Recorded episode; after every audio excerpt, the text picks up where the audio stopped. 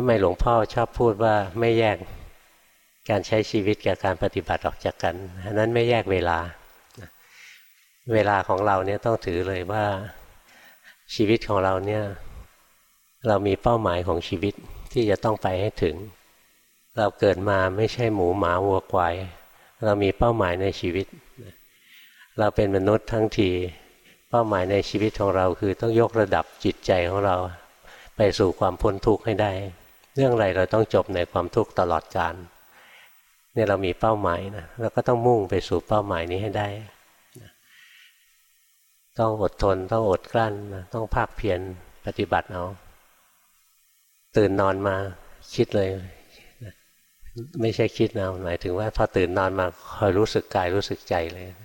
ที่หลวงพ่อบอกการปฏิบัติไม่แยกนะ หมายถึงว่าเวลาของชีวิตเราเนี่ยเป็นเวลาเพื่อการปฏิบัติ ส่วนการไปนอน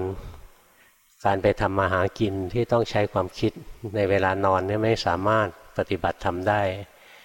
เวลาทำมาหากินที่ต้องใช้ความคิดเนี่ยไม่สามารถปฏิบัติทำได้ เวลานั้นเป็นข้อยกเว้นตามความจำเป็น ไม่นอนก็ไม่ได้ต้องนอนนะถ้าไม่นอนเลยจิตใจฟุ้งซ่านร่างกายไม่แข็งแรง จิตใจไม่แข็งแรง ภาวนายากอย่างเงี้ยอันนั้นเป็นข้อยกเว้นนะ นั้นชีวิตที่เหลือชีวิตของเราทั้งหมดนั่นแหละ เป็นชีวิตเพื่อการยกระดับจิตใจของเราขึ้นสู่ที่สูง ถ้าเราบอกว่าตอนนี้ปฏิบัติตอนนี้ไม่ต้องปฏิบัติไปเที่ยวเล่นเฮเฮฮาฮาหลงโลกไปนะ ชีวิตมันพัฒนายากพัฒนาได้นะแต่ช้า มันเหมือนพายเรือทวนน้ำในการปฏิบัติพายเรือทวนน้ำเนี่ยหยุดไม่ได้ ต้องพายไปเรื่อยๆ หยุดเมื่อไหร่ถอยหลังเมื่อนั้นเลย นะงั้นการปฏิบัติธรรมเนี่ยหลวงพ่อบอกว่าให้ทำตลอดเวลา ยกเว้นเวลาหลับกับเวลาทำงานที่ต้องคิด อันนั้นมันจำเป็นเพื่อการดำรงชีวิตนะเพื่อแก้ปัญหาในชีวิตนี้เฉพาะหน้า ส่วนการยกระดับจิตใจนะั้นเป็นงานหลักของเราในวัฏสงสารนี้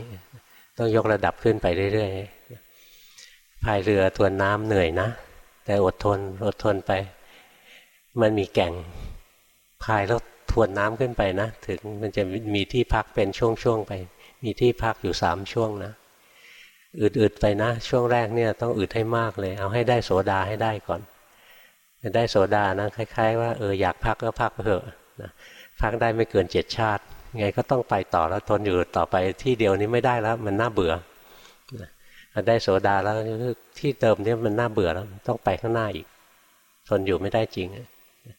ก็จะไม่เกินเจ็ดชาติ งั้นพวกเรานะที่ยังไม่ได้โสดานะ อดทนไว้นะ ถ้าได้โสดาแล้วหลวงพ่อไม่จำจี้จำชัยแล้วล่ะ